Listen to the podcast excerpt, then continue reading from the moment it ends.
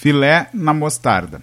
www.chefrs.com.br Ingredientes: meio quilo de filé mignon cortado em medalhões, 4 colheres de sopa de manteiga, meia xícara de cunhaque, 2 tabletes de caldo de carne, 4 colheres de sopa de mostarda, 350 gramas de creme de leite fresco pasteurizado nata, 2 xícaras de água fervendo, 2 colheres de sopa de salsa picada, quanto basta de sal e de pimenta do reino.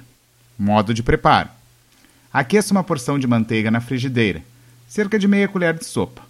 Frite os filés um a um, acrescentando manteiga conforme o necessário. Tempere-os depois de fritos com sal e pimenta a gosto. Após fritar, mantenha-os aquecidos, por exemplo, em uma travessa mantida quente no forno. Após terminar a fritura, é hora de flambar os filés. Coloque-os em uma frigideira grande, em fogo alto, regue com o cunhaque e incline a frigideira no fogão até o cunhaque incendiar.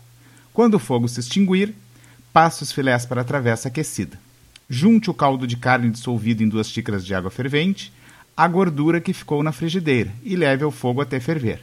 Adicione a mostarda e mexa bem. Desligue o fogo, acrescente creme de leite e a salsa picada e misture bem. Despeje o creme sobre os filés e sirva em seguida. Para mais receitas, dicas e histórias, acesse o blog www.chefrs.com.br.